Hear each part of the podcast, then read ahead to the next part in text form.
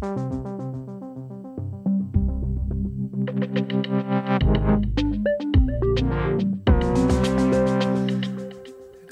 Godmorgen derude. Velkommen til endnu et afsnit af Nu Afhængig Morgen, hvor vi øh, blandt andet skal tale med, eller har talt med Per Stig Møller, fordi den tidligere udenrigsminister Per Stig Møller, han skammer sig over, hvor lang tid det har taget for den danske regering og de vestlige ledere, ikke mindst den tyske kansler Scholz, at beslutte sig for at sende kampvogne til Ukraine.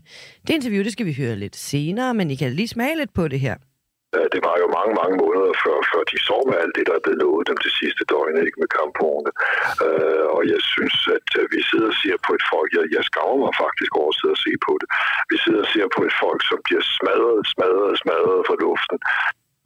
Han skammer sig over det. Han skammer sig over, at vi ikke i højere grad hjælper øh, Ukraine. Og så et, et interview, der også kommer en lille snas af senere, det med den gode Oberst Møller, som jeg ved, de faste lyttere af, af en uafhængig morgen i hvert fald kender. Øh, han er tidligere oberst i, i forsvaret i mange, mange, mange år, øh, 40 år, 50 år, noget af den dur, som, øh, som han siger, der er faktisk overhovedet ikke flere våben at sende afsted.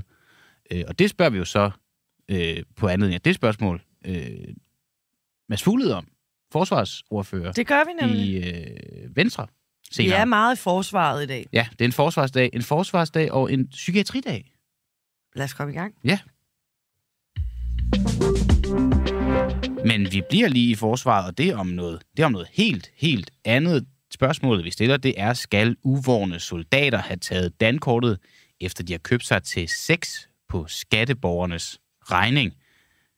Det spørgsmål, det kan vi stille, fordi Frihedsbrevet via en agtindsigt har afsløret, at der siden 2020 har været 34 straffesager mod militært ansatte omhandlende uberettiget brug af forsvarets kreditkort. Og hvad har de så brugt de her kreditkort på? Det har vi allerede sagt lidt om. Det har de brugt på lapdance, på seksuelle ydelser, og så også på, på grænsehandel. Hmm. Det, er jo, det, det er jo det er lidt vanvittigt, det her, synes jeg. Claus Fransen, tidligere formand for Rigsrevision og medlem af Radikale Venstre. Godmorgen. Godmorgen. Øh, det var nogle statsrevisorer, jeg var formand for, men ellers... Statsrevisoren, om så står der lige forkert her, men øh, den har vi rettet nu. Øhm, har du øh, har du hørt noget, noget lignende det her før? Altså at officerer med ledelsesansvar køber seks ydelser på skatteborgernes regning med forsvarets kreditkort? Jeg kan faktisk ikke huske øh, decideret sex i øh, tidligere undersøgelser, men problemet med kreditkort øh, har desværre været der i længere tid. Hvor lang tid, og hvad er det for nogle eksempler med problemer, Jamen, der du var, kan huske der var derfra? også en, der var også en undersøgelse for over 10 år siden, hvor nøjagtigt det samme blev opdaget. Og der har også været undersøgelser med benzinkortene, og der har også vist sig, at noget af bruget simpelthen ikke kunne være militært brug. Så det er desværre, øh, oplevelserne med kort er desværre en gentagende ting. Det er en gentagende ting, det er noget, vi ser igen og igen, kan jeg forstå på dig. Vi har også set, set sager, hvor der er fundet regninger fra datingtjenester og, og pornosider og spagophold og besøg på stripklub. Altså, der må være nogen her, der ikke gør sit arbejde godt nok for at forhindre det her. Hvem er det, hvem er det der ikke gør sit job godt nok? Jamen, det er jo forsvarets økonomistyring. Altså, det er jo desværre øh, et problem, der er på næsten alle discipliner af forsvarets økonomistyring. Altså både det, hvordan man skal kigge på fakturer, hvordan man skal kigge på kortregninger, øh, hvordan man skal sikre styringen af udgift til vedligeholdelse osv. Der er simpelthen et helt generelt problem med forsvarets økonomistyring på næsten alle de discipliner, der er en, ø- øh, øh, økonomistyringsdiscipliner, man kan tale om. Mm. Og det er jo, øh, det, det er jo så et af, af, flere problemer, fordi så er også generelt problemer med, med forsvaret, med at skaffe materiel, med at skaffe mandskab nok, men det, det er åbenbart ikke det eneste problem. Vi har også nogle problemer med det her. Hvis man lige dykker ned i, i bare en af sagerne, så sidste sommer, så brugte en premierløjtnant sit kreditkort på seksuelle ydelser under en tjenesterejse til Schweiz. I alt så fik han brugt 14.632 kroner på at købe sig til seksuelle ydelser i, i Schweiz. Han slap så med en bøde på, på 3.500 kroner. Er en bøde på 3.500 kroner nok, når en premierløjtnant har købt sex for over 14.000 kroner? det skal jeg ikke... Altså, han skal, jo have, han skal jo have taget kortet, han skal betale pengene tilbage, han skal have en bøde, og, og ved du hvad, du skal have lavet et system, så det her ikke kan ske. Altså, det er simpelthen ikke... Så det er ikke bøderne, der skal drive øh, det her arbejde. Det er simpelthen en overvågning af kortforbruget. Det, det kan private virksomheder finde ud af. øh, og, og der er helt faste processer for sådan noget her. Så det er... Øh, militæret skal bare lære af, hvad andre gør. Jeg kan forstå, at vi talte med dig i går, der sagde du, at... Øh, eller jeg, jeg, jeg, der, jeg talte med dig sidst i hvert fald, der sagde du, at de bør få frataget kreditkortene. Mener du stadig det? Ja, helt klart. Jamen, altså, det, det er en, en fast del af et kortprogram. Det er, at man tager kortet fra de folk, der ikke kan finde ud af at administrere det. Skal de så, så have... Og så må de lægges ud selv på så de udgifter, de, ud selv. de har. Okay. Ja, det, det, sådan gør alle private virksomheder, der har kortprogrammer, og sådan bør forsvaret også gøre. Vi har talt med professor i økonomistyring ved Aalborg Universitet, Per Nikolaj Buk, som er, er uenig i, i det her. Du kan lige høre her, hvad det var, han sagde. Hvis der er noget, der er helt sikkert, jamen, så er det jo, at øh, hvis man har været igennem det her og været til samtale med sin chef, og der har fået, øh, fået en advarsel, der ligger på personale sagen, og man har har fået en bøde, så gør man det aldrig nogensinde igen. Så der er jo ikke nogen grund til at tage det frem. Altså de her øh, medarbejdere ved forsvaret, som har de her klippekort, de har det jo for deres egen skyld. Det er jo ikke personalegode. De har det jo sådan set, fordi at de har mange rejseaktiviteter også, som er udsendte på forskellige måder. Og der har man i gang med brug for at øh, lave altså betaling på ting. Og øh, alternativet til et kreditkort, det er jo, at man beder folk om at betale deres egne penge, og så få dem, når de kommer tilbage til Danmark. Det er øh, jo helt, altså, det, det er ikke lade sig gøre i forhold til øh, øh, at de overenskomster, man har, og de rettigheder, man har som, som, øh, som medarbejder, det kan man ikke pålægge medarbejdere.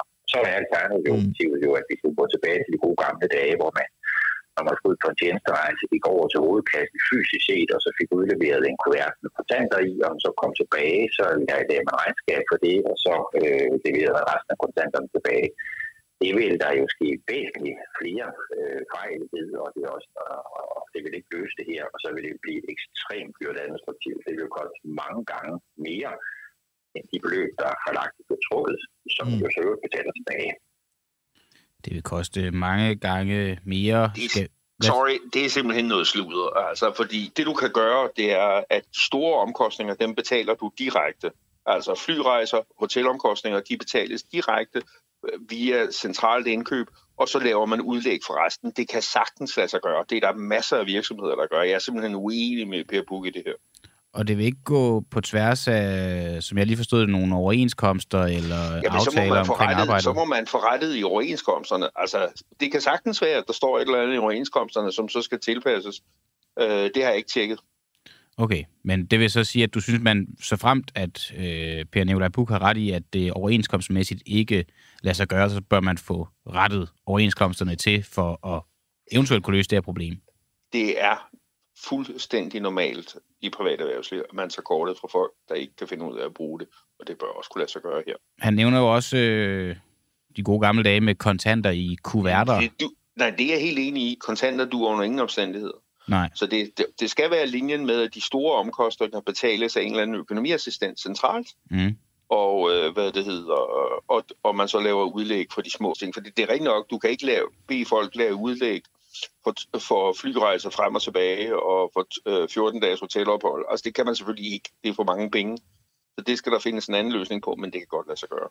Det er egentlig vildt nok, at vi sidder og snakker om det her, og vi snakker om, at der er de her problemer med officerer og løjtnanter og soldater, der, der køber sig til de her ydelser og misbruger kortene. Altså, og så de løsninger, vi, vi, vi, vi nu sidder og diskuterer og prøver at komme frem til, det er, hvordan kan vi øh, regulere deres brug af kort? Hvordan kan vi gøre det anderledes. I virkeligheden så burde det jo bare handle om, at de skulle bare lade være.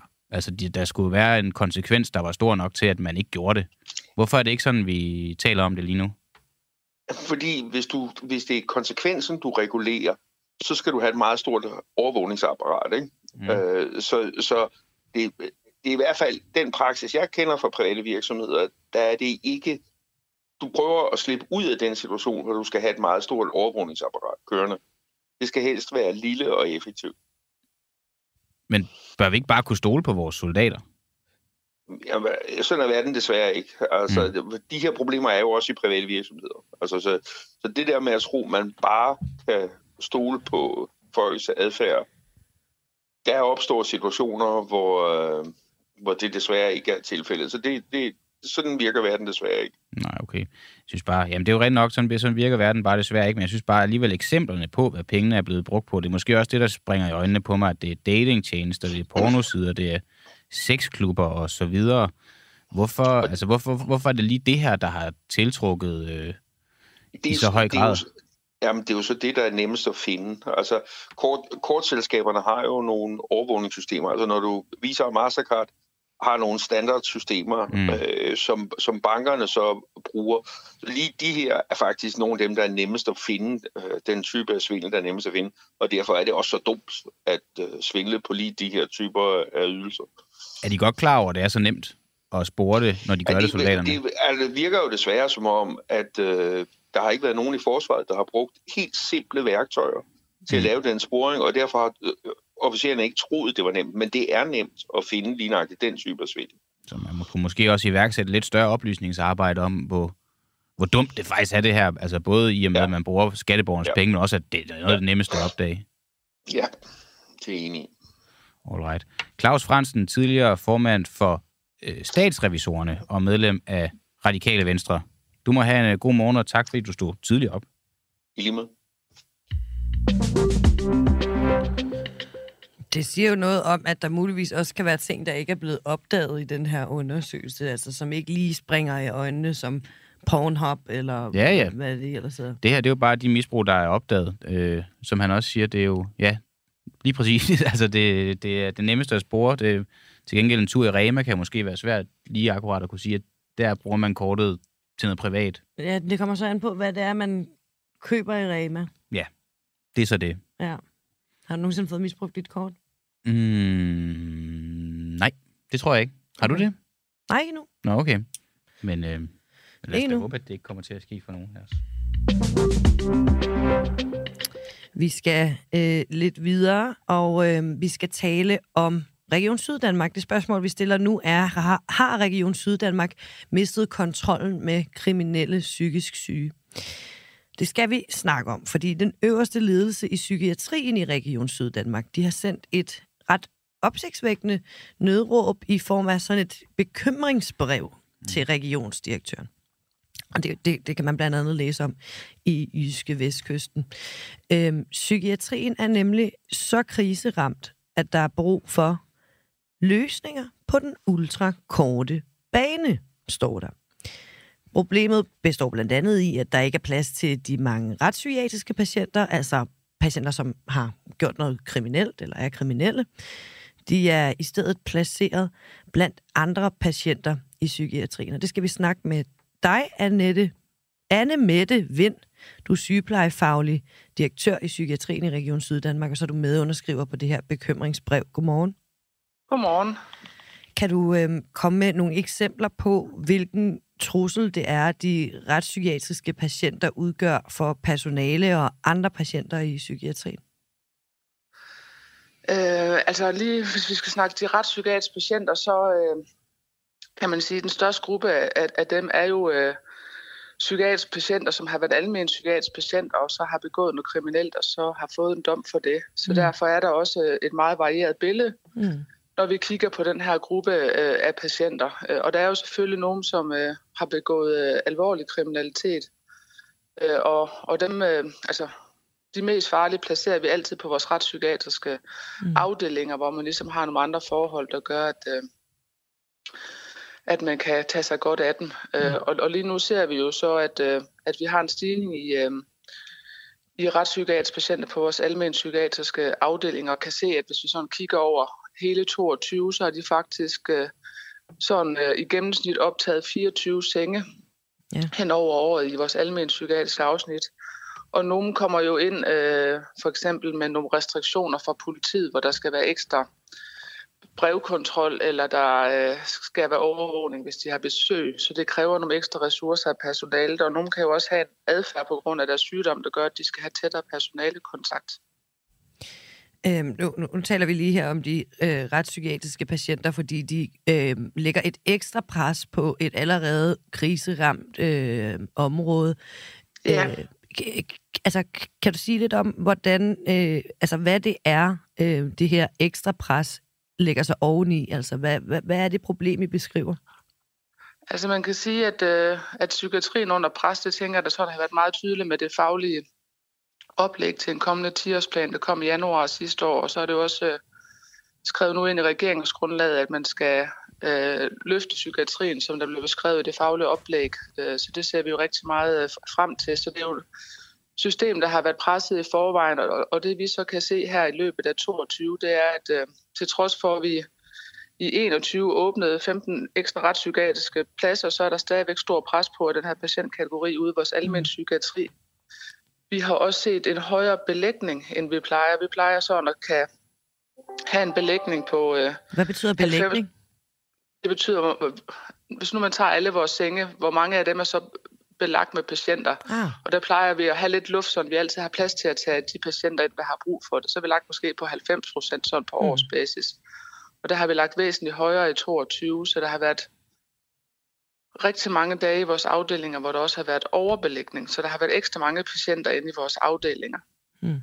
Øh, og når vi har mange patienter, så er- det jo patienter, der har behov for at være indlagt, og vi har haft mange retslige patienter, så kræver det ekstra bemanding til at løse opgaverne. Øh, vi har haft øh, et højere sygefravær, som jo så ligger et endnu mere pres på, når der er behov for, øh, for ekstra ressourcer til at løse, løse opgaverne. Og så kommer de ting jo til at hænge lidt sammen. Øh, At når der er pres på, så kan vi have brug for ekstra folk. Hvis der så er sygefravær, så mangler vi endnu flere folk. Så vi har jo brugt, øh, brugt mange vikarer, og kan se, at det er også noget, der er accelereret hen over, over året, både på, på plejepersonale og på, på lægeudgifter. Er, er- er der eksempler på, at øh, behandlingen af øh, patienter er gået galt? Nej, det har vi ikke, det har vi ikke sådan nogle øh, konkrete eksempler på, men vi kan jo høre på vores øh, afdelinger, at, øh, at nogle afdelinger er mere presset end andre, og nogle perioder mere end andre. Øh, men, men vi kan jo høre, at der er det her pres, øh, og det kan jo også sætte nogle spor i, i arbejdsmiljøet. Øh, så det gør jo selvfølgelig, at, øh, at vi gerne vil gøre noget ved de her udfordringer, vi har. Selvfølgelig. Det, psykiatrien har jo været i opråb over øh, mange år, og øh, det her det melder sig ind i, i det opråb, altså flere stemmer i opråb. Øh, men, men- noget, som vi alle sammen kan forstå, det er jo øh, øh, spørgsmålet om altså, øh, de retspsykiatriske patienter, lidt set i lyset af øh, hændelserne i Fields sidste år. Altså, når, når, når forholdene er sådan, som du beskriver nu, at de retspsykiatriske patienter skal være sammen med øh, resten af patienterne, stiger risikoen så for lignende handlinger, altså... Øh, altså, øh, det er lidt på spidsen, men drab på for eksempel ansatte eller uskyldige, som vi så det øh, i Fields. Altså, hvad, hvad, hvad, hvad kan der ske? Altså, jeg tænker, at vi tager, tager altid de foranstaltninger, der, der skal være omkring patienterne i forhold til, til sikkerhed, og det er jo en vurdering på den enkelte patient, hvad der er brug for her. Det gør vi altid øh, for at have sikkerheden i, øh, i orden. Øh, at det er jo selvfølgelig vigtigt, at vi sikrer både øh, medpatienter og vores, øh, og, og vores medarbejdere. Og så vurderer vi jo altid øh, på den enkelte patient, og hvis der er nogen, der kan være mere farlige end andre, så kommer de jo altid på vores retspsykiatriske afdeling. Øh, Så, så det vurderer vi. Det er ikke sådan, at, at dem, der kommer sidst ind, det er dem, der er ude i almen psykiatrien. Der vurderer vi, om der er nogen, der har behov for at være inde på øh, retspsykiatrisk afdeling, hvor der er jo nogle særlige foranstaltninger, som øh, øh, giver noget ekstra beskyttelse. Jeg sidst, du har været i, i din stilling i et år. Har din forgænger, ja. og, forgænger og regionsdirektøren ladet det her stå til? Nej, jeg tænker, man øh, har jo arbejdet med de her områder øh, igennem en længere periode, og, og vi er faktisk også øh, meget privilegeret med et regionsråd, der løbende har givet, øh, givet midler til psykiatrien. Og i forhold til de retspsykiatriske patienter, så har vi så sent som i 21 åbnet et ekstra afsnit i Esbjerg med 15 ekstra retspsykiatriske pladser. Så jeg tænker, det er noget, man har, har lyttet til. Øh, og så havde med sådan som tallene så ud på det tidspunkt, så skulle det jo have aflastet almen psykiatrien med de her 15 ekstra pladser. Men der kan vi så se, at der er kommet yderligere øh, øh, patienter med retslige foranstaltninger til. Øh, og det kan handle om mange ting, at, at øh, hvis der skal være ændringer i øh, patienternes dom, øh, så skal de jo forbi domstolene. Der er jo Mm. også ventetid, så jeg tænker, der kan være sådan pres i andre systemer, der også er med til at, at give et pres øh, ved os. Så, så den aflastning, vi skulle have ude i almen psykiatrien øh, med den ekstra afdeling, den er så ikke kommet, fordi der så er kommet flere patienter. Vi skal tale med regionsdirektøren lidt senere i programmet. Er der noget, du godt kunne tænke dig, at vi spurgte hende om? Så jeg tænker, det har vi jo selv spurgt hende om, Ja, ja. kan man sige de ting. Øh, Er der noget, I mangler at få svar på? Der er ikke noget, vi mangler at få svar på. Den henvendelse, vi har, øh, vi- har foretaget til regionsdirektøren, den sendte vi jo i fredags. Og den tog hun jo meget alvorligt og reagerede allerede på den øh, mandag øh, og havde den op i regionsrådet mandag, og så til, øh, blev den så drøftet yderligere i vores psykiatri- og socialudvalg øh, tirsdag, så jeg synes, at hun har reageret øh, Jeg har, jeg har meget faktisk på vores øh, et opklarende spørgsmål, fordi der står i, i det her brev, der står der, at øh, man, man har brug for øh, løsninger på den ultrakorte bane, ikke? Jo, Så står der så også, at vi ikke skal øh, lave brandslukning længere. ja. Hvad er forskellen egentlig på de to ting? Altså, vi kan jo måske se nogle tendenser, øh, som man så re- reagerer på. Så frem for at reagere på de udfordringer, der kommer, så synes vi jo, at vi på grund af det, øh, vi har set i 22, øh, gerne vil være proaktive på noget af det, øh, frem for hele tiden at, at være reaktive. Mm. Så det er jo sådan set det, det, er jo sådan set det vi beder om, at, øh, at vi kan se, at, øh, at nu hvor vi lige har lukket vores budget for 23, at hvis vi sådan skal lave nogle ekstra indsatser, så kan det blive udfordret med vores budget. Okay. Okay, øh... Nå, for mig så er det bare, altså, du ved, løsninger på den korte bane, ultrakorte bane og brandslukning, det kunne bare godt lyde lidt af det samme, men det er så øh, med, med et fremadrettet syn, og ikke med blikket direkte på problemet, Ja. man har i hænderne. Det er sådan, jeg skal forstå det. Ja. Ja, Okay. at når vi for eksempel snakker, at vi bruger, mange vikarer, så kan, så kan brandslukning, det er jo kaldt flere vikarer ind for at løse opgaven. Men hvis vi skal være proaktive, så vil vi jo rigtig gerne have flere fastansatte, i stedet for at have, have vikarer. Så hvordan er det, vi kan... Aha, så hurtigt ansætte nogle nye. Ja, Okay. øh, og, og hvordan kan vi gøre det? Ja. Ja. Anne Mette Vind, øh, sygeplejefaglig direktør i Psykiatrien i Region Syddanmark og medunderskriver på bekymringsbrevet. Tak fordi du var med her til morgen og gjorde os klogere. ja, velbekomme. Sker der noget ude i verden? Jo, men der sker jo øh, lidt øh, i den øh, boldgade, vi allerede har bevæget os i, nemlig i forsvaret, for nu har vi jo købt nogle helt, øh, et helt nyt artillerisystem øh, fra Israel, fordi vi jo sendte vores Cæsar Aubitzer øh, missiler til øh, Ukraine, og det, øh, den, don, den, den donation skulle hurtigt erstattes, og øh, det har man så gjort ved at købe et helt nyt artillerisystem ind fra, Nå. fra Israel. Nå, nå, Og det, det kan godt være lidt øh, kontroversielt, fordi at Elbit, som er det israelske våbenfirma, vi, vi forhandler med, de leverer udstyr til operationer i det palæstinensiske selvstyre. Det får en del kritik. Men når man så spørger Jacob Ellemann, om han egentlig har givet det en tanke, så siger han bare, nej, det har jeg ikke. Hvad? Det er ikke noget, han har øh, haft i med i sine overvejelser omkring øh, indkøbet her. Øh, og det, man så lige skal have for øje, det er, vi har jo øh, pensionsselskaber øh, i Danmark, det er du klar over. Øh, og, øh, Ja, det er godt nok. Ja. Og der, er de, de investerer også i våben, mange af dem. Okay. Men øh, altid under det påskud, at det er øh, fornuftige, ansvarlige investeringer i våben. Og øh, de Hmm. to største pensionskasser, Danica Pension og PFA Pension, de har ikke, altså helt bevidst ikke vil investere i, i det her Elbit øh, våbenfirma. Øh, firma. Så det er Så- uansvarlige våben, synes de?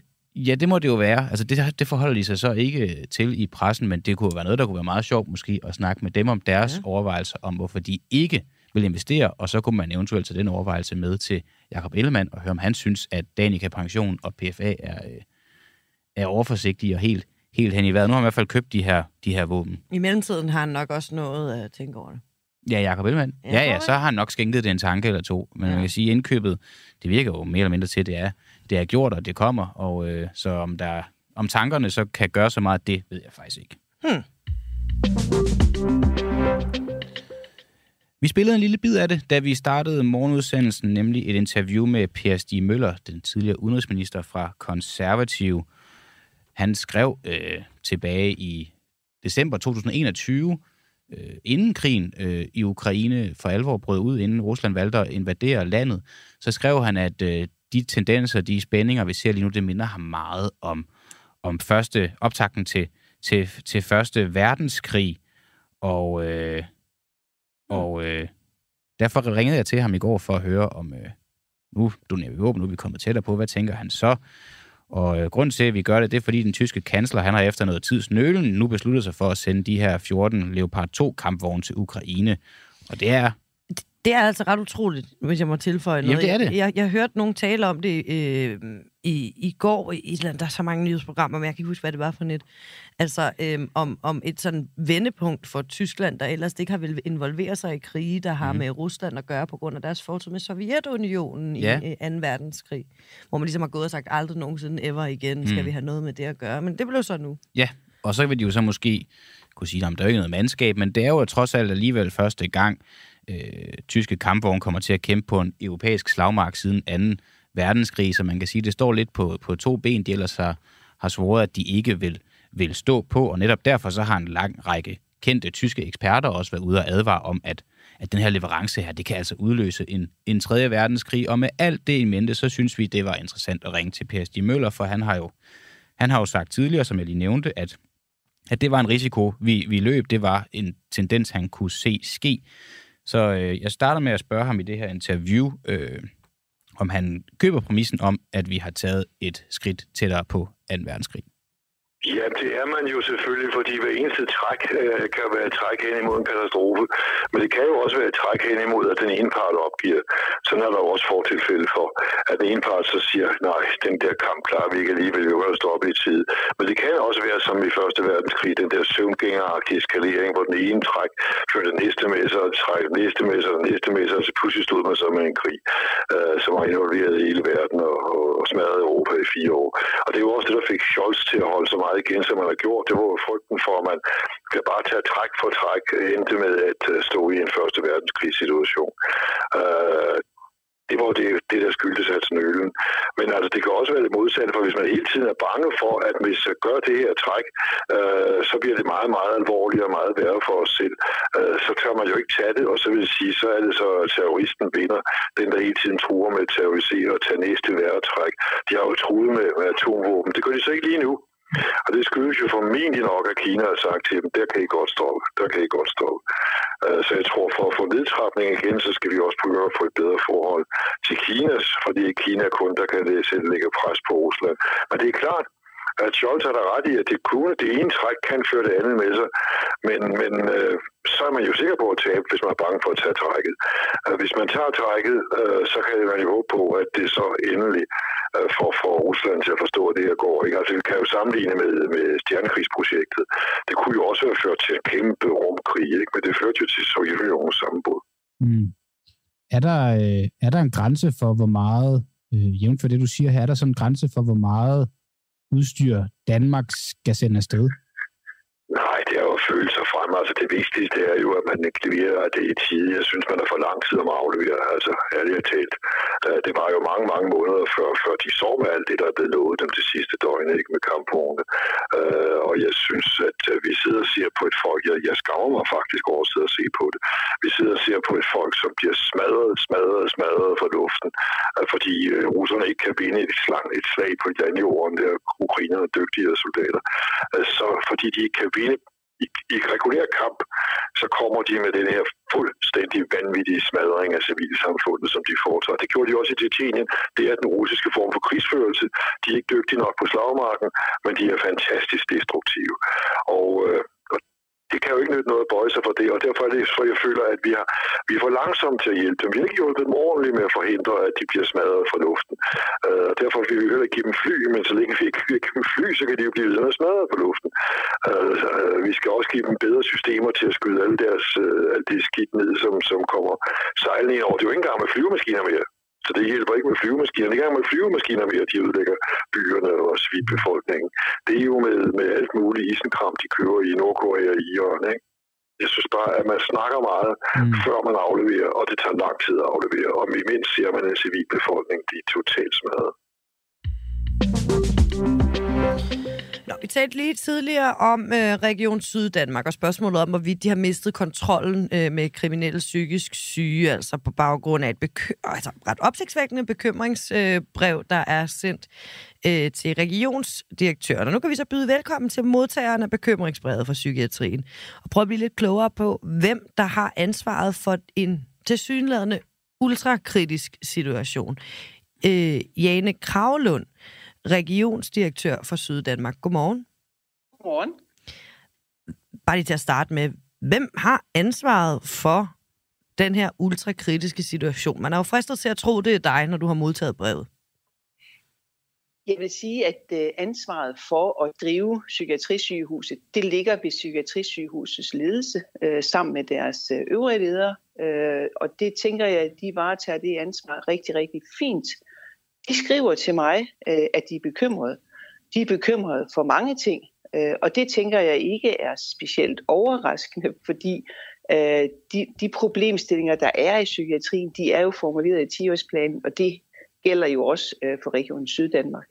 Så, så de skriver til mig med deres bekymringer, men ansvaret for at drive øh, sygehuset, det ligger selvfølgelig ved sygehusledelsen. Okay, så det er deres eget ansvar, det de bekymrer sig for? Det er ikke deres eget ansvar, fordi de rammer, øh, som de har at drive sygehus for og med, mm. det er jo nogen, der bliver fastlagt af regionen. Det bliver fastlagt af vores regionsråd. Øh, og når de skriver til mig, så er det jo fordi, de er bekymrede for, om de rammer, de har for at udøve deres ansvar, er tilstrækkelige. Øh, og det gælder i forhold til den korte bane, hvor de er presset blandt andet på sengeafdelinger. Nok primært på det, fordi der har faktisk været en super stor vækst i psykiatrien. Men på sengeafdelingerne er de presset, øh, og der er de bekymrede for, om deres rammer er tilstrækkelige. Og det, det er jo så noget af det, som vi mm. snakker med Psykiatrisygehusets ledelse om. Og det er jo så de rammer, I har fastsat. Så altså, du siger, ja, at, øh, ja. at, at alt, hvad der foregår inden for rammen, det er deres ansvar, men det er jo så jeres ansvar at fastsætte nogle rammer, der er gode nok, og nu er det rammerne, de øh, er utilfredse med, der skal ændres. Så falder ansvaret vel dermed tilbage på dig og jer? Ja, men fuldstændig er det klart, at de skal have nogle rammer, der er tilstrækkelige for, at man kan udøve det ansvar, mm. de opgaver, øh, som de har. De skriver, øh, at de er presset på den korte bane, øh, og de beder også øh, om mulighed for at gøre det, der er nødvendigt for at stabilisere driften på sengeafdelingerne. Og det har jo været drøftet øh, politisk i vores øh, udvalg, og der er også kvitteret for det, og så må vi jo samle op øh, i forhold til, hvad det er, det så betyder øh, i den løbende budgetopfølgning. Og det tænker jeg er den øh, måde, man gør det på. Og hvad er det så, det betyder? Også, jamen det er jo rigtig svært at sige nu, og det er sygehusledelsen jo heller ikke helt præcis om, for de skal jo i dialog med deres afdelingsledelser i forhold til, hvad kan man så gøre på den korte bane. Det er helt klart, der er brug for vikarer øh, til at stabilisere sengeafdelinger, men der kan også godt være brug for andet. Men det er jo klart, at sådan nogle løsninger, de skal udvikles i samarbejde med de øh, afdelinger, som er presset. Øh, du, du, du nævner selv 10-årsplanen, og øh, da vi talte med øh, øh medunderskriver på øh, bekymringsbrevet tidligere, der talte vi også om, hvordan at det ligesom er øh, et bagtæppe af opråb for psykiatrien, som det her opråb jo så også ligger sig i. Så snakker vi om en 10-årsplan, men det de foreslår er altså øh, løsninger på et ultrakort sigt. Er du enig i, at det er løsningen på nogle af de problemer, øh, man står i? Jeg tænker, at man skal hele vejen rundt. Selvfølgelig skal man gøre noget øh, lige nu og her i forhold til at få stabiliseret øh, på de sengeafdelinger, som er særligt udfordret. Men det, som øh, sygehusledelsen også skriver til mig, det er, at de vil rigtig gerne i gang med at pege på nogle varige løsninger. Øh, og dem kan der jo være mange af. Øh, nogle af de store problemer, øh, og det skriver de også om, det er retspsykiatri. Øh, vi får flere og flere retspsykiatriske patienter, Øh, Øh, og det tror jeg, det er noget af det, som generelt lægger et meget, meget stort pres på vores voksenpsykiatriske afdelinger. Så jeg håber og forventer også, at øh, vi får en god dialog omkring, hvad det er, der kan gøres for at afhjælpe presset for de retspsykiatriske patienter. Hvorfor tror du egentlig, at... Øh... Ej, lad mig spørge på en anden måde. Hvis man ser på øh, udviklingen i dansk psykiatri i løbet af de seneste år, vil du så sige, at det er gået bedre, eller at det er et, et statisk øh, problemstilling, eller at det går værre? Jeg synes faktisk, det er rigtig svært at svare på. Okay. Øh, fordi jeg tror, at der er nogle områder, hvor det går bedre på. Øh, vi har styrket psykiatrien øh, de seneste år faktisk med 400 millioner kroner. Øh, og der er også kommet 500 flere medarbejdere. Men rigtig mange af de mennesker, som øh, der er kommet til øh, på psykiatrisygehuset, de arbejder med at skabe sammenhængende forløb, de arbejder med at forebygge, de arbejder med at få sammenhæng ud til kommunerne. Og der tror jeg faktisk, at vi er blevet meget bedre. Vi er også blevet meget bedre i forhold til digital psykiatri. Øh, og der er mange andre steder, hvor jeg vil sige, der, der er der faktisk rigtig gode ting øh, og rigtig meget godt at bygge på. Men vi har nogle sengeafdelinger, som lider øh, aktuelt under øh, rekruttering og fastholdelse. Og det er vi jo nødt til at kigge på, hvad vi kan gøre øh, på den korte bane i forhold til at få stabiliseret de områder. Ja. Og så tænker jeg også, at man er nødt til, og det tænker jeg også flugter med planen at kigge blandt andet på retspsykiatrien og nogle af de ting, som der er bragt i spil øh, som løsninger i 10-årsplanen. Hvilken konsekvens har det her for den enkelte patient, som ikke er en retspsykiatrisk patient? Hvordan, lad os forestille, du er en helt almindelig borger øh, med en psykisk sygdom. Ja, altså langt, langt de fleste af vores borgere med psykisk sygdom bliver slet ikke indlagt. De bliver jo behandlet Nej, men hvis det så skal, ja. skal indlægges, ikke? Ja, hvis man så skal indlægges, jamen så bliver man jo indlagt øh, på en øh, hvad hedder det, afdeling, hvor der på de fleste voksenpsykiatriske afdelinger også er øh, retspsykiatriske patienter. Så vil jeg så sige, at retspsykiatriske patienter, det er jo meget, meget forskelligt, hvad retspsykiatriske patienter er. Øh, det er jo typisk psykisk syge, som har fået en dom, og det kan være meget forskelligt. Men man gør jo alt, hvad man kan for at, når man hvad hedder det, har for mange retspsykiatriske patienter, de er på de almindelige psykiatriske øh, afdelinger, at man, man visiterer dem sådan, at øh, det, de kan passe sammen. Øh, ja. Men selvfølgelig er der udfordringer i det. Det, det, det jeg prøver at komme frem til, det er, at øh, man, man taler tit om psykiatrien på en måde, der er, er sådan øh, overordnet og sengepladser og øh, penge, 400 millioner det ene sted, og man vil gerne have, at der kommer flere penge i psykiatrien og en 10-årsplan. Øh, men, men, men når man taler om den her udfordring, bare her til sidst, øh, det, de rammer, man prøver at skabe, og de ændringer, man prøver at lave, midt i det står der almindelige borgere, øh, som så i det tilfælde, jeg spørger i nu, skal indlægges. Det, at de problemer ikke bliver løst, hvilke konsekvenser har det for den enkelte borger, som sjældent har en stemme i den her debat? Altså, jeg vil sige det sådan, at man gør jo alt, hvad man overhovedet kan for at sikre, at øh, patientsikkerheden er i orden. Og det har jeg ja. faktisk også en tillid til, at den er. Jamen, det er ikke det, jeg spørger øh, om. Jeg spørger, ja. hvilke konsekvenser har det for den enkelte borger, at der fortsat er konkrete problemer i psykiatrien? Jamen det har jo selvfølgelig den konsekvens, øh, at når man bliver indlagt, øh, så kommer man på nogle afdelinger, hvor der øh, er mange vikarer. Øh, og det er der en udfordring i, men man ja, gør alt, hvad man kan. Hvad er udfordringen i, at der er mange vikarer? Jamen, vikarer er ikke fast personale, øh, og når det ikke er fast personale, så kan der være nogle arbejdsgange og noget andet, som måske er en lille smule fremmed for vikarerne. Og det er jo noget af det, som man er nødt til at sikre sig, at procedurerne bliver overholdt. Og det ved jeg også, at man gør men det er klart, at fast personale er at foretrække. Ja, og der, og der er altså en chance for, at der er nogle arbejdsgange, der er fremmede for vikarerne, især hvis de hele tiden bliver skiftet ud, og at de her patienter så ikke får den behandling, de har brug for. Jamen, det er jo så det, man hele tiden arbejder på. Ja, det ved jeg godt. Der er, ja, jeg siger ikke, ja. det går galt. Jeg siger, det er det, der er risikoen, ja. hvis man fortsætter ja, sådan her. Ja, ikke? Ja, ja, ja. ja. Altså, det kan da være risiko. Det er også derfor, der er rigtig meget opmærksomhed på det. Ja. Øh, og det er det, som man hele tiden undersøger. Er der noget, hvor vi skal være stramme endnu mere op i forhold til at sikre øh, patientsikkerheden? Men selvfølgelig er det langt at foretrække, at der er fast personale. Men jeg tror også, at man er nødt til at stabilisere for at kunne forstærke vores rekrutterings- og fastholdelsessituation. Og det er jo også det, Psykiatrisygehusets ledelse beder om ja. at få midler til at gøre i tilstrækkelig omfang. Så der er rigtig mange forskellige ting, der skal gøres, for at det løser sig?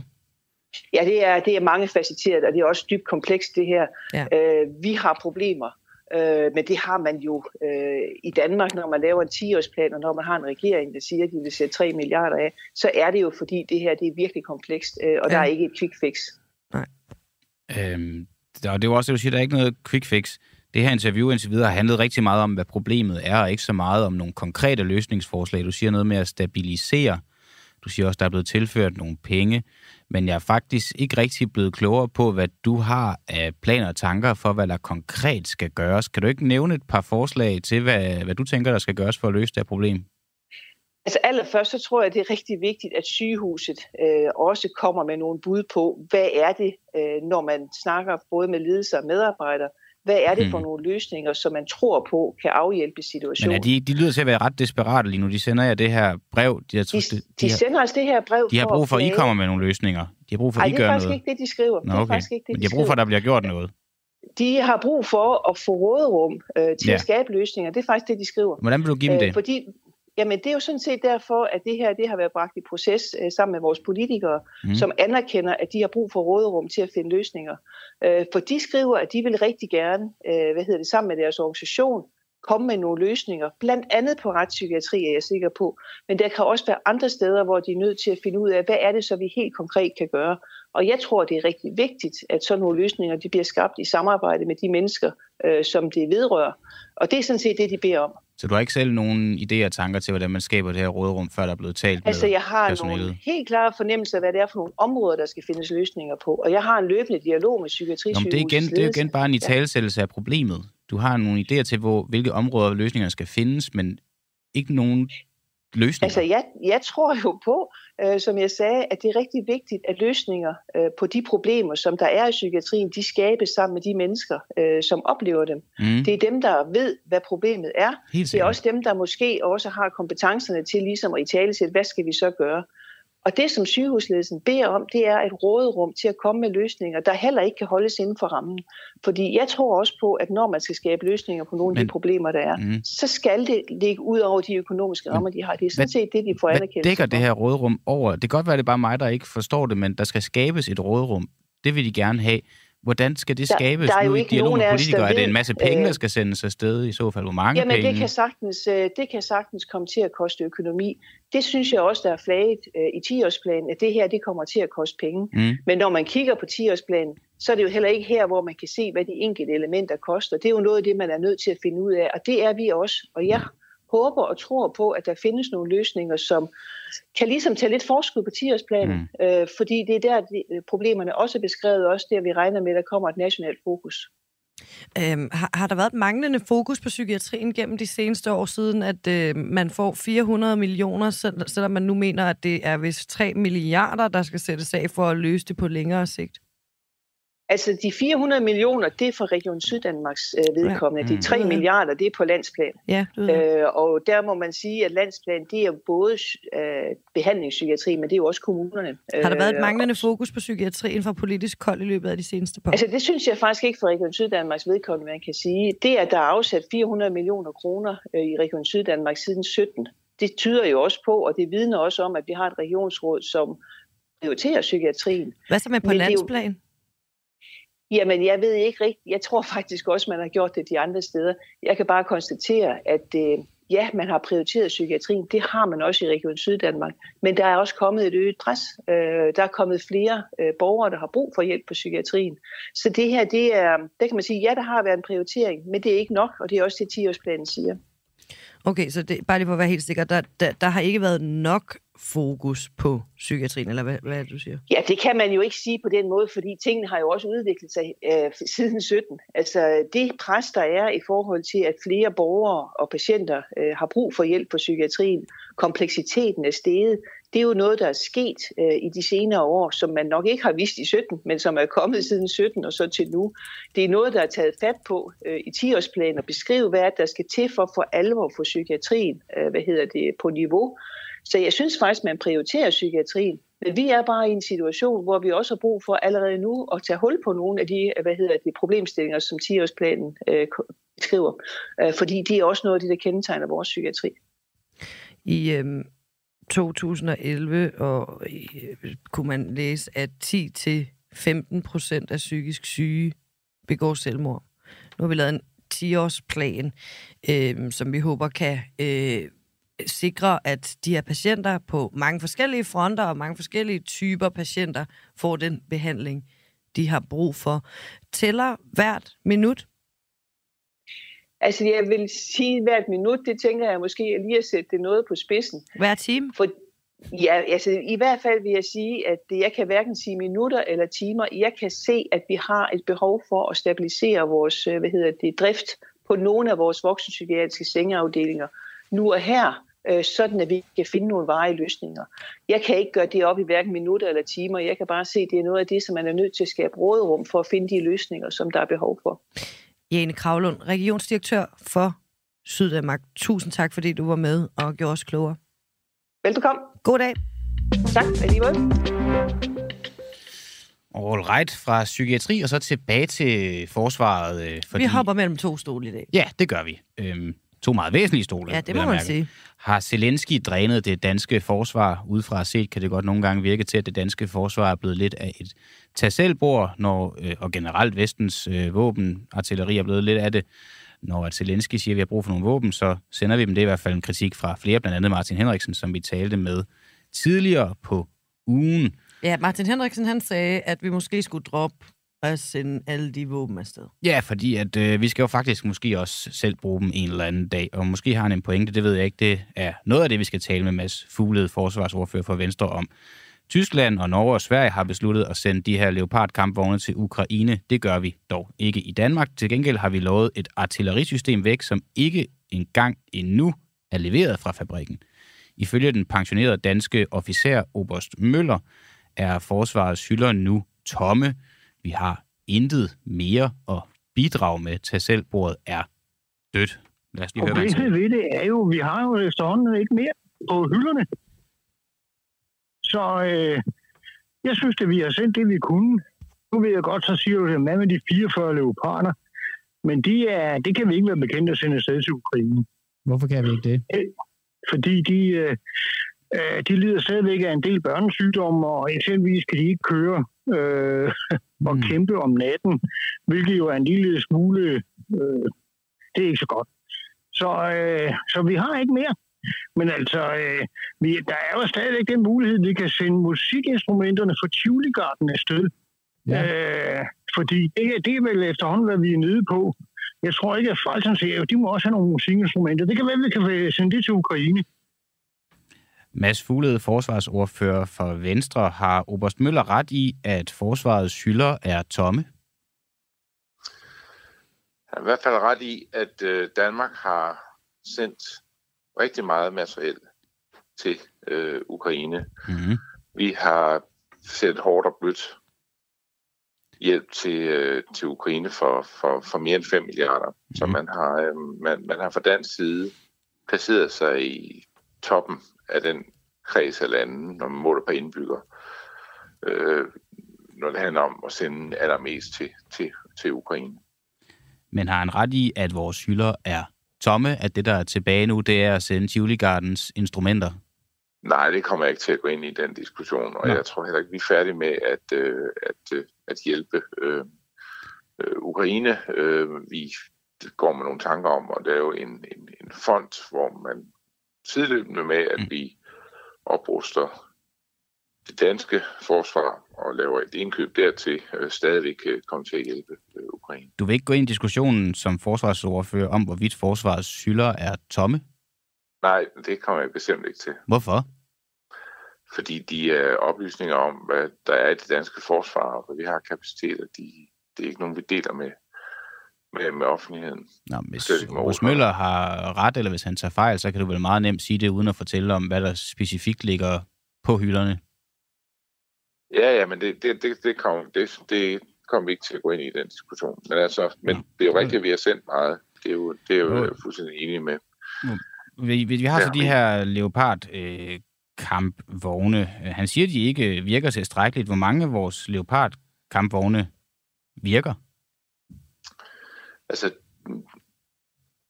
vi har jo en øh, håndfuld af dem udstationeret nu i, i Baltikum, og, og der fungerer de, de rigtig fint. Kan de Øh, køre om natten? Det ved jeg ikke. Okay. Nå. Det var en skam, at du ikke vidste det. Hvis øh, nu... Øh, altså, der er jo mange andre, der sender deres Leopard-kampvogne til, til, til Ukraine, eller i hvert fald flere andre. Skal vi også sende øh, vores til Ukraine, hvis vi får grønt lys til det? Det er ikke, det er, det er ikke noget, vi har nogen aktuelle planer om at sende vores, øh, vores, vores kampvogne afsted. Der Kan- var et møde i, i Ramstein for nylig, hvor man, hvor man gennemgik øh, alle de materielle øh, ønsker, der måtte være mm. øh, fra Ukraines side, øh, og der valgte vi øh, at sende et artillerisystem. Yes. Og øh, har vi andet materiel end det her artillerisystem, vi kan sende til Ukraine? Og nu synes jeg, vi går, vi går lidt i ring, gør vi ikke? Det, prøv lige at forklare mig, hvorfor vi gør det. Det er, fordi du ikke vil ind på, hvad der er på hylderne? Ja, ja, vi, vi, vi deler jo ikke med offentligheden, hvad vi har af materiel i... Jamen, du, jeg spørger heller ikke, hvad der er materiel. Jeg spørger bare, om der er andet materiel, man kan sende afsted, eller... Ja, så er det, jeg siger, så synes jeg, vi går lidt i ring. Vi har været omkring den diskussion. Jamen, du siger, du vil ikke svare specifikt på, hvad det er for noget materiel. Det er heller ikke det, jeg spørger om. Jeg spørger, om der er. Om der er andet materiel? Ja, vi kan sende afsted. Jamen, nu har vi sendt et, øh, et artillerisystem afsted, og det lever meget godt op til de ønsker, der var på, på mødet, mødet i Ramstein, og så må vi se, hvad der kommer af ønsker fremadrettet, øh, og det vil vi selvfølgelig se på, når, når det løber ind. Det er jo ikke en krig, der ser ud til okay. at slutte forløbig. Okay. Nu sender vi så de her våben afsted, og vi, vi gør det, og andre lande gør det. Får Danmark et dårligere forsvar, hver gang vi sender våben til Ukraine? Nej, det gør vi ikke. Vi øh, bliver nødt til at løse to opgaver på samme tid. Ja. Øh, det ene er at, øh, at styrke det danske forsvar, og samtidig mm. skal vi øh, styrke øh, Ukraines mulighed for at, at forsvare sig selv. Men det er jo nærliggende at tro, at når vi sender våben afsted, og dermed ikke selv er i besiddelse af de her våben, så er vores forsvar i en eller anden grad svækket. Altså det, det virker jo egentlig som, som logik, at når vi, når vi mister noget, så, så mister vi noget. Altså, men det anerkender du ikke? Ja, men, vi, men hvis man nu lægger mærke til, hvad der skete omkring, at vi sendte de her 19 uh, øh, artilleripjæser ja. til, uh, til Ukraine, der taler om et våbensystem, som vi ikke har, har modtaget endnu. Mm. Så sender vi det afsted, sådan at det kommer til Ukraine i stedet for til Danmark, men vi går så ud og køber et andet øh, som erstatning for det, der bliver sendt afsted. Er de lige så, så gode, dem vi køber nu fra Israel af? Det er i hvert fald et, øh, et system, som forsvaret selv ønsker sig. Er de lige så gode? Jamen, det er jo, jeg er jo ikke uh, artillerist. Okay. Der har, jo, øh, der har også været lidt kritik af det her israelske våbenproducent Elbit, som vi, som vi køber de her våben af. Øh, pensionskasser investerer jo gerne i våben, men de to største PFA-pensioner, Dalika-pension, ønsker ikke at investere i, i Elbit. Det ønsker, det ønsker I så. Øh, Ellemann, han sagde i går, at han ikke havde tænkt på øh, noget i forhold til det her, at det skulle være et problem. Har, har du heller ikke tænkt på det?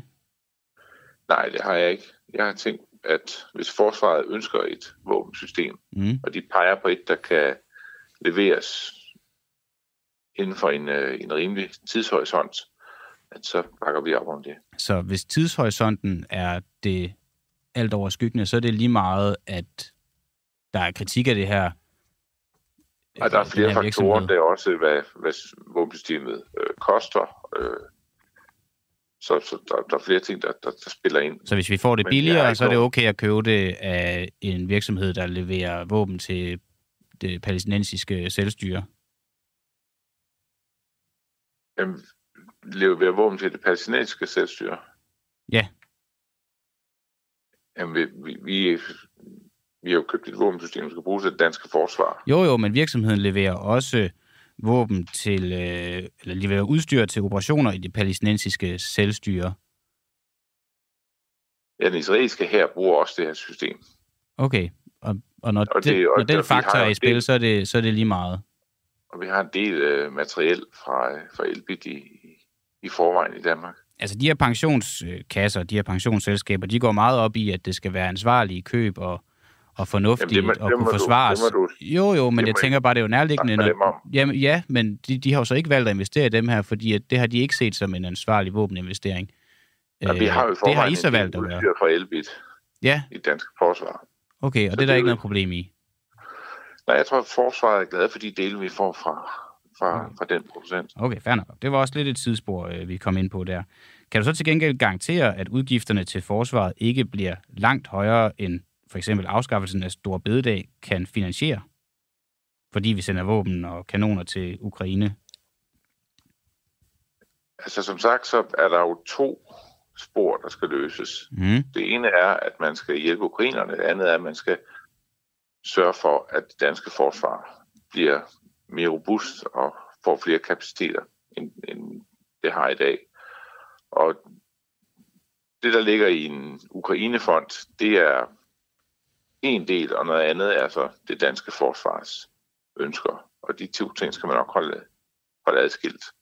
Hvis man lægger de to sammen, mm. så øh, ved man jo ikke, hvor meget der kommer til at skulle være i Ukrainefonden, og hvor meget man kommer til at trække på den. Det har noget at gøre med, hvordan krigen desværre udvikler sig. Men da den ikke ser ud til at stoppe, så vil, der jo, så vil der jo løbende komme udgifter på den konto. Helt sikkert, men nu skal vi jo afskaffe Stor Bededag, fordi det koster penge, og samtidig så sender vi, øh, vi skal afskaffe Stor Bededag, fordi vi mangler penge, og de penge skal vi så have, have ind den vej. Øh, samtidig så sender vi våben afsted til Ukraine, og så laver vi køb i blandt andet Israel, øh, hvor vi så får nye våben til. Det er jo en lidt en, en dyr øh, fornøjelse, det her. Øh, de her nye kanoner, der kommer fra Israel, som vi lige talte om lige før, er der nogen som helst sandsynlighed for, at de skal sendes til Ukraine? Nej, vi regner med, at det er et våbensystem, som skal være en erstatning okay. for det, vi netop har sendt til Ukraine. Kan du garantere, at de ikke bliver sendt til Ukraine? At de bliver det danske forsvar? Nej, det kan jeg jo ikke. Jeg har jo ikke nogen øh, krystalkigger om, hvordan det går med, med krigen i Ukraine, desværre. Okay. Nå, Mads Fuglede, forsvarsordfører for øh, Venstre. Tak fordi, at du stod tidligt op og var med her. Så må du have en god weekend. I lige måde.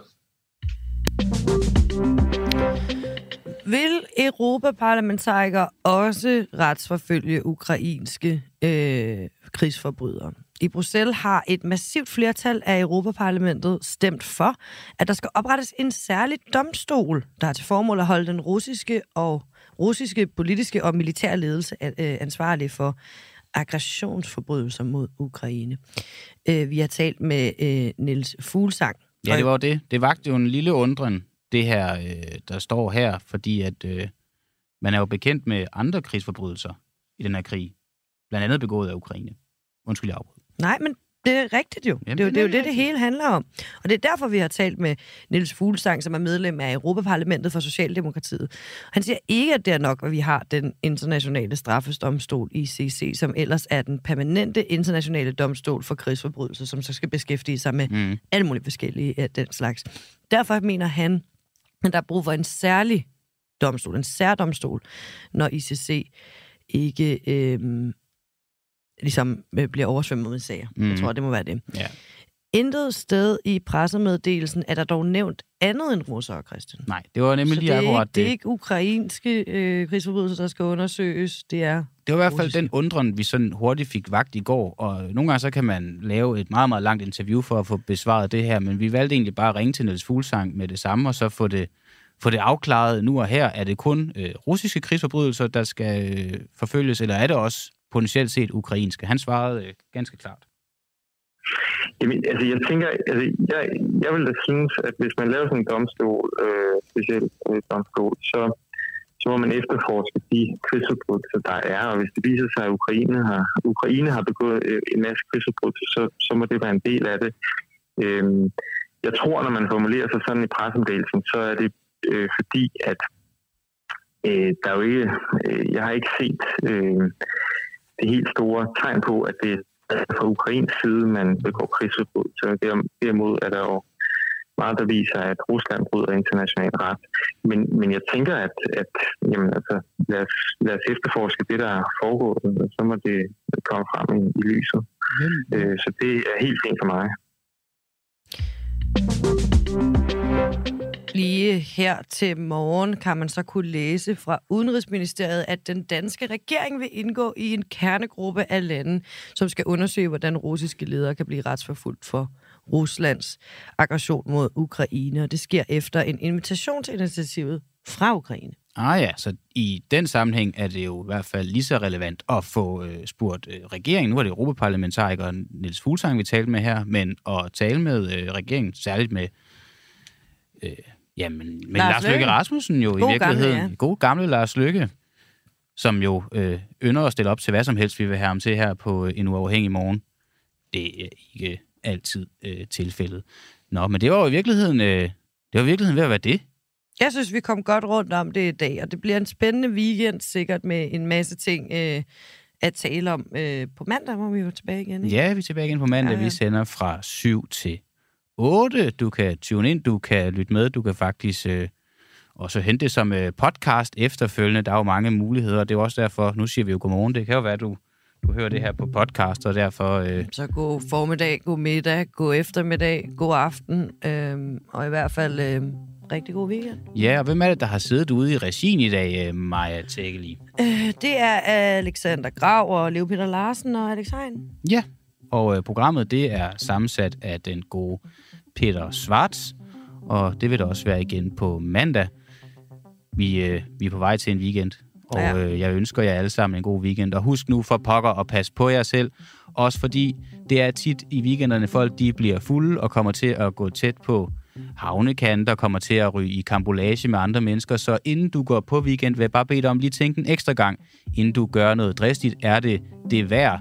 Bør jeg øh, risikere mit liv for at få en lille bitte smule mere spænding? Det synes jeg ikke. Så tag den med dig videre. Maja Tækkeli, tak Jeg, for jeg, jeg bakker op om det der. Ja, og øh, det gør jeg sådan set også.